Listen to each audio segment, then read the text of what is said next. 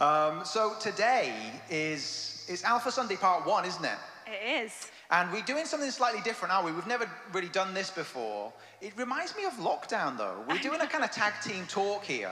And during lockdown, there was a lot more of these kind of, you know, high stools, uh, low tables. In our attic. In our attic, though. and, you know, you could press pause and Yeah. delete that and say, oh, we'll re-record that part. Uh, sadly, we can't. Shout out if you're watching on the live stream. You're going to get this unedited. Um, but it is Alpha Sunday. And Alpha's, it's massive, isn't it? It is massive. It's massive at the Minster. Yeah, it's part of our DNA from the beginning, Alpha. Absolutely. And I guess what I suppose I wanted to do and we wanted to do was like have a coffee with every person in the church and talk to you guys about why we bang on about Alpha, Yeah. why we love Alpha. Yeah. But time is of the essence, isn't it? It is. It's a busy life that we It's a busy life. Yeah, but, you know, we came to, to Preston as a team to plant the church to tell people about Jesus, in essence. We have no greater gift to give than Jesus. basically. And that's why we love Alpha. That's basically why we love Alpha. So this is an opportunity for us just to share a little bit, sort of behind the scenes in some ways, but just to really tap into why I guess we think, and as a church we think, that Alpha is an amazing way to, you know, introduce people to the person of Jesus. And it's not about Alpha, is it? I mean, Alpha's No, great, but Alpha if there was is a better a way. tool in this season. It's not going to last forever. It's not, you know, the Bible, that will. But um, right now, Alpha is an awesome tool. It is an awesome tool. If you find a better one, then we'll ditch Alpha and pick up the. Because it's not about Alpha, it's all about Jesus. Um, but I suppose, you know, when we're thinking about beginning, let's start with why it's so central. You know, Yeah, do you know what I mean? Like, why is it so important? Well, statistically, the, the nation's in quite a, a bleak state. Um, churches are closing, very low church attendance, 2%, is that right? In Preston, Something like that, yeah. Um, so it's, it's not great. What was that you said? Half for the first time, less than half of Yeah, people? Yeah, I read in the census um, that's coming out for 2021 Yeah. that they're predicting for the first time um, less than 50% of the UK will self identify as Christian. As you Mm. know, like in the census results, for many years, people even uh, sort of culturally have identified as Christian, and that's set to change Yeah, for the which first time, which is massive, isn't and it? at the same time, we see this massive increase in mental health issues, suicide rates, depression. It's a bleak picture altogether. It is. And I think just we, we feel that. I mean, I don't know Yeah. if, if you feel that walking around Preston, which has such a rich Christian heritage. Mm. Like, you can't walk around Preston without noticing church buildings. Mm-hmm. Uh, and, you know, the, the, the, the city's called Preston, Priest's Town. And, you know, it's, it's rich with this Christian heritage, of which obviously we- we're a massive part of. Uh, but, but also, we see the decline. Yeah. I don't know about you, but in conversations I'm having with people, Yeah. people just have, you know, they, they don't go to church. Yeah. Their parents didn't go to Yeah. church. Their grandparents didn't go to church. Yeah. Maybe even their great grandparents I didn't don't go to know, church. maybe not. So there's a bleak picture. Yeah, they have no connection. Absolutely. Uh, so I think that's one aspect of it. But I, I don't know about you. On the other side, there's a massive spiritual openness There as is, well. yeah. Again, statistically, some really interesting facts. During COVID, did you know one in four adults watched a religious broadcast? That is massive. And actually, one in three under 35s, which is phenomenal.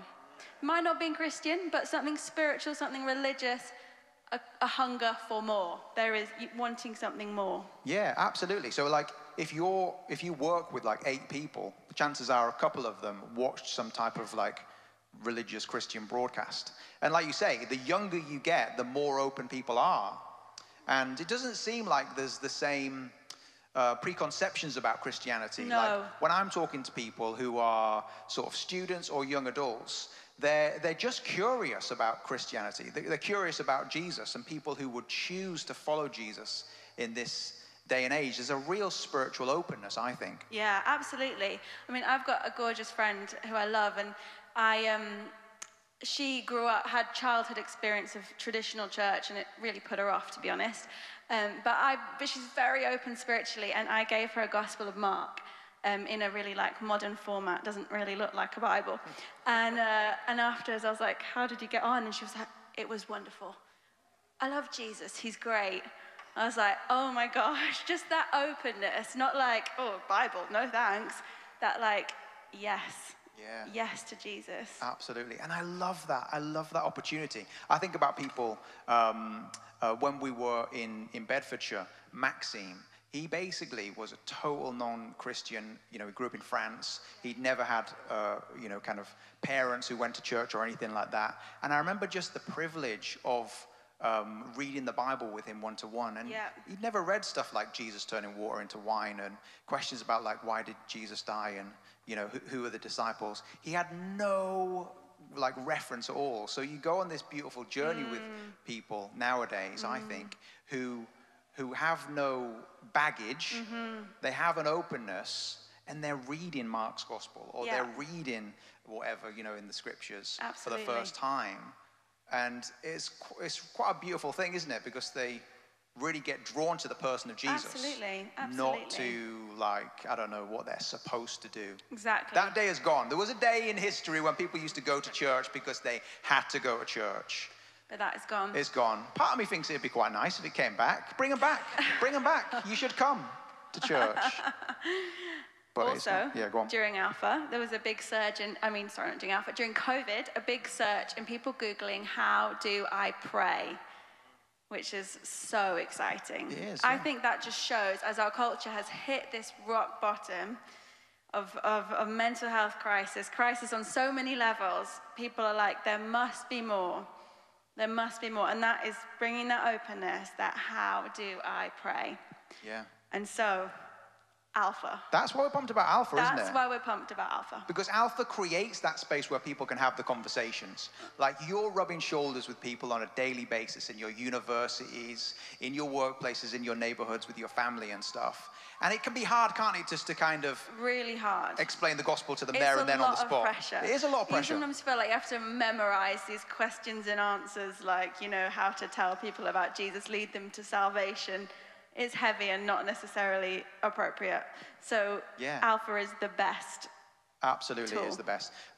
Biblically speaking, why is it best? What, when you think about like the way Jesus went about it, um, what do you see? I suppose what what kind of gives you, uh, I don't know, encouragement that we're sort of doing the right thing. Yeah, well, there's a few things. We see, first of all, we hear the story of the prodigal son, and we see this picture of this father who has allowed his son to go, you know, freely go, but who waits with longing and expectation. We get to the end of the story, and there's this father who's, who's watching for his son. He's watching for his son. If you don't know the story of the prodigal son, it's in Luke 15. Recommend you give it a read.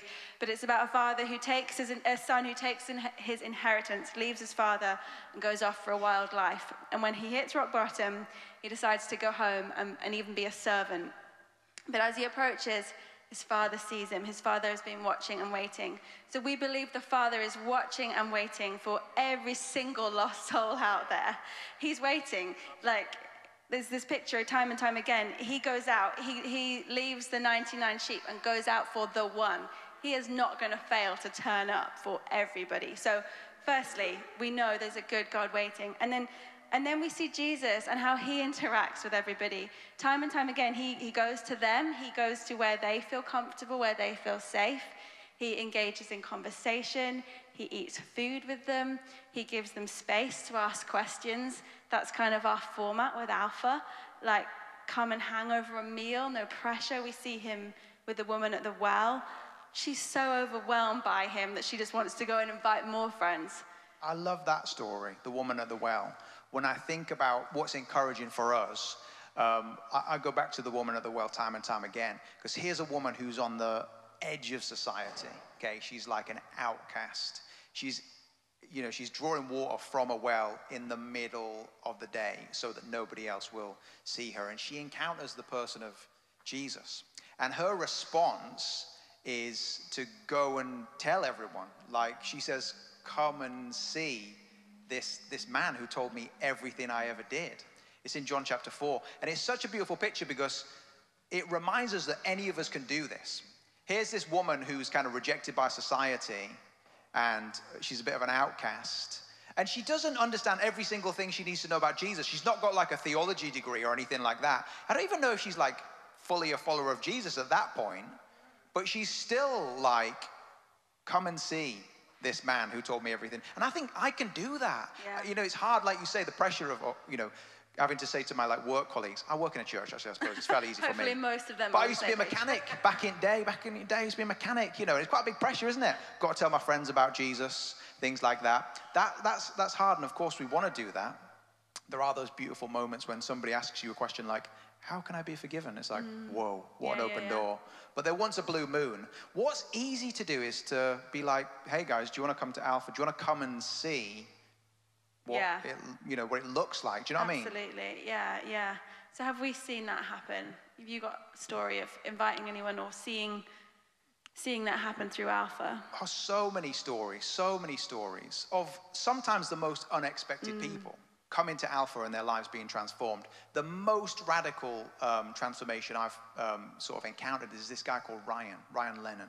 Um, he's from Northern Ireland, um, and uh, he, uh, went out on Alpha in Northern Ireland, and he was from like a crazy background, like obviously you know in Northern Ireland with the sort of the troubles uh, and all of the sort of sectarian violence and stuff like that. He grew up around that culture, and he was regularly like arrested by the police uh, as, a, as a young man, teenage years and his early years, uh, and sort of locked up and, and things like that.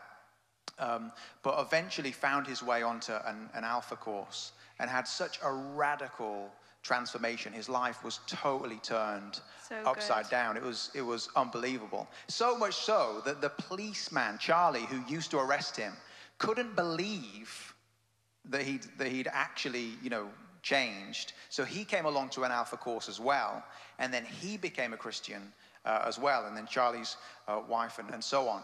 And it's So just an amazing story So of somebody who got into that space. Mm-hmm. And that's the thing, isn't it? It's like come and see with Alpha. Mm. You get into a group. And you, and you start having these conversations, Mm. and then all of a sudden, they lead to massive life transformation in 10 weeks Absolutely. and all sorts. How about you? Yeah. Any, anything that yes, sort of we led a out? course together, didn't we, at HTB before we came, and it was just phenomenal just to see people's journeys over over the weeks we met. People coming alive, literally. Um, there was one gorgeous lady, Claire, who'd come from a very traditional background. I think she'd attended church all her life, but it, it had been kind of a dead, not not full of life. And just watching her as the realization of who Jesus is, and just week after week, just life like, whoa, this is life changing stuff. And she, she came alive. It was so beautiful to see. Yeah. I mean, your story is pretty, pretty similar. Yeah, absolutely. And, and, and it was kind of like alpha, but without alpha, if you know what I mean. But essentially, like intentional conversations, um, that was really instrumental for me. You know, I, I went to church uh, when I was 18 for the first time and, and met some people my own age, which was massive. Uh, but then ended up going to the pub afterwards uh, and talking about these questions. So it wasn't just like, a message from the stage, but then it was an opportunity to actually talk about them in community afterwards. And that's again, it's what Alpha does. It creates that space. And you just got, I just, I get excited because there's a lot of people here this morning and watching on the live stream. If you just kind of parachuted your friend, your family member, your colleague into an Alpha group, it's like a sort of stream towards Jesus, isn't it? Some of them will jump out. That's, mm-hmm. that's hard, isn't it? We'll talk about that in a minute. But it, it it's just creates that space where people can hear something of the person of Jesus and then ask questions, say what they think. Yeah, yeah, absolutely. So, so what's our, what are we called to do here this morning? What, what's the call on our lives? I think the call for all of us is to go and tell. And again, going back to the scriptures, we see uh, after Jesus is resurrected, uh, Mary Magdalene kind of clings on to Jesus and, and she's like so happy to see Jesus. But Jesus is a little bit, it's not hard. It looks harsh when you read it because it's probably, you know, the English translation. You Translation. probably lose a bit in translation. But he says, Woman, don't cling on to me. Go and tell everybody, basically. And I think for us, it's go and tell, isn't it? Absolutely. It's go and tell people to come and see. Exactly. And it, so it's a big deal, I think. This is the first thing Jesus says on, on his resurrection go and tell. Go and tell um, my brothers, my sisters, tell them, I am ascending to my Father and your Father, to my God and your God. And also the fact that Jesus chose Mary Magdalene to be the first person. Nothing is a coincidence.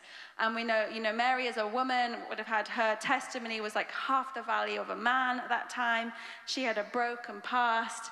She was, you know, she had not done a degree in theology. She had not got speaking experience this is such a powerful picture that each and every single one of us is called to go and tell. There is nobody whose background disqualifies you. There, there is no disqualifying factors in this. Your age, your gender, your life experience, nothing. We are all called to go and tell that Jesus is alive. Absolutely. I love that because it is ordinary people. Exactly. Like you and I could be inspired by that. Yeah. Because it is that invitation to come and see, which is so, so powerful. And uh, I think for me as well, what keeps me encouraged is that story of uh, that Jesus tells about a farmer who goes out and scatters mm. seed. And he says, you know, the farmer goes out and scatters seed. Some of it is going to land on hard places, and the birds are going to come peck it up and fly off. Some of it's going to land in the thorns, and it's going to like the, the, the crop is going to be choked by the thorns. Some of it's going to land in shallow places where it springs up quick and then dies. But some of that seed is going to land on good soil. And it's going to grow and it's going to produce a crop. And yeah. essentially, that is the work that you and I are tasked with. It's scattering that seed. It's telling people to, well, you know, asking people to come and see, mm. to experience the person of Jesus, to come and ask their questions. Yeah. And for some of them, yeah, it's going to uh, land on like hard ground. And for mm. some of them, mm. they're going to come for a bit and then drop off.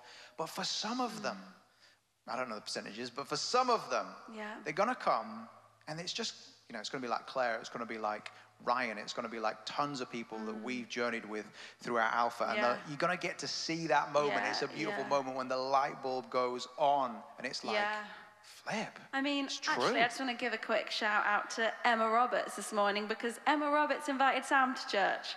So I'm very grateful for that. And, you know, you're doing a great lot for the kingdom. And it was that one simple. And Emma wasn't even a Christian yet, maybe at That's that point. True. She was interested. Yeah. She was like, come and see Sam. Come and see what's going on. That is mad, isn't it? So and here it, we are. It can go a long way sort um, of 16 years later or something like that. 17, 18 years later. I don't know how old we are. But anyway, you're right. One thing leads to the next. Yeah. it is it's invitation, isn't it? It's just curious people exactly. inviting other people. I just, I love how simple it is. Exactly. So, Sam, tell us what is happening this term with Alpha. I could not be more excited about Alpha this term. You know, like I probably say that every term, but this term, guys, honestly, I could not be more excited about Alpha because we're doing it citywide. And you might have, um, this might be, you know, you might have seen the bus adverts and the adverts on social media and things like that already. Like Colin's face. Where's Colin? Like, he's usually around somewhere. There he is at the back. You may have seen Colin's face plastered on bus stops and Adjua's face also inside the buses and all that sort of stuff. But we're doing a massive advertising campaign uh, across Preston on lots of different sort of forums uh, under the banner of Try Alpha Preston. So we're partnering with other churches. That's really, really important because yeah. God blesses unity. Amen. Um, so we're partnering with other churches in Preston to not just invite like people from Preston Minster or connected to Preston Minster to Try Alpha, but to invite the city of Preston to come to try Alpha. Yeah. So it's a big campaign, and we've got a website, tryalphapreston.org, that everybody's being directed to. Uh, and yeah, our heart behind it is to just extend this invitation. Because an in- invitation to Alpha is an invitation to a a journey that could lead to Jesus. Yeah. And I, I, can't think of anything better for us to spend our money on, uh, our time yeah. on, our energy on as a church uh, to see people come to know Jesus. Yeah. So we've got a little video as well, we actually. Do. So we can watch the video, and this just gives you a little bit of a flavor of what people will see when they land on that website as we extend that invitation to Preston.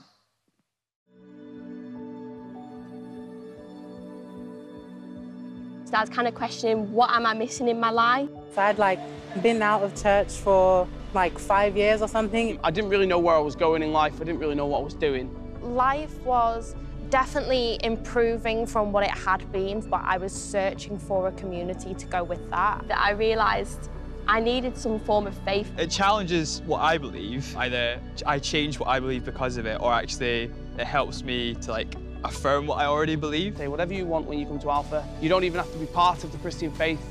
It was just like really nice to be able to ask questions and share your thoughts and discuss with people who weren't really sure, people who were sure. Because there was a lot of atheists around my table and all of this negativity about Jesus, but then it didn't come round to that. Everyone started thinking, well, actually, that could be a thing, and that could be a thing. It just put me on the right path. There was questions that I felt had never been answered about my life, or maybe I wasn't ready to confront them. But Alpha was like that safe space where I knew I could come. I found that a lot of people were there with the same doubts, with the same questions.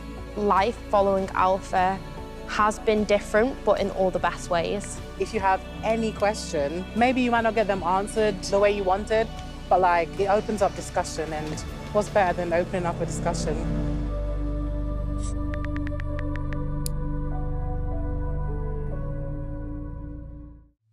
That's pretty cool, isn't it? So cool. That was a fun video to film, by the way. Just pushing a sofa around Preston. Who it- it's quite fun. I mean, it attracts a lot of attention, and also apparently it's illegal to do it in some places. Like we got kicked off the bus station. So you You're not allowed to put a sofa in the bus station. Who knew? I know exactly. It's terrible. Um, and also, that was our lamp, wasn't it? It And that was got broken Oh, in the did it? process. It? did that. So, yeah. So I need to have a word with Ben and Ethan, who, who are now no longer with us. In They're gone Blackburn, to in not dead. Blackburn. They're not dead. They're in Blackburn. but I do need to have a word with them about that lamp. Um, but yeah, it's such an exciting project to be a part of because it's just it's citywide. Churches working together to extend the invitation for people to come and explore the person of Jesus, and also our launch here. I should have ex- explained that every church is going to be doing Alpha in their own context like in their churches and things like that. One of the churches is doing it in a working men's club, which is really brave for them. That's really cool. Uh, and we're going to be doing our launch here, which is also going to be epic. I mean, when we launch Alpha, there is not a place in Preston you want to be other than Preston Minster. It is a because vibe. It's a vibe, isn't it? It's a vibe. And I often say to people, we've got a theology for that. This isn't like trying to dangle a carrot so people come and experience nice music and Domino's pizza to sort of trick them into some sort of religious experience. There's a, this is a theology. We just read the uh, story of the prodigal son. When the son comes home, yeah, they have a feast, they have a banquet. It's lavish, it's extravagant. They kill the fattened calf. And I feel like the fattened calf equivalent in our day and age is Domino's It's pizza. Domino's. So we are going to be killing the metaphorical fattened calf. And we're going to have live music, uh, you know, from Joshua Luke Smith, who's also your, your brother, um, and things like that. It's going to be an absolutely brilliant event because we want people to see something Yeah. of the life of Jesus. yes, absolutely. So, how do we respond right now with what we've heard? What are we going to do? I would love for us to commit to pray. Yes. Uh, so people will notice that you've got cards. You might want to pick those up at this moment. Cards on your seat or under your seats with a pen. And wouldn't it be great if we all collectively joined in with this? Uh, we're going to have some time to respond, so don't feel pressured to write down three names just this moment. Um, we're going to invite the Holy Spirit to come, and we're going to just have a little bit of time to respond. And what I'd encourage you to do is just to perhaps wait for a few moments. Yeah. And you may be surprised by the people that God kind of drops into your mind. They may be the obvious people, there may be the unexpected mm-hmm. people that God drops into your mind. Yeah. And then after we've waited for a few moments, I'd encourage you to write those down.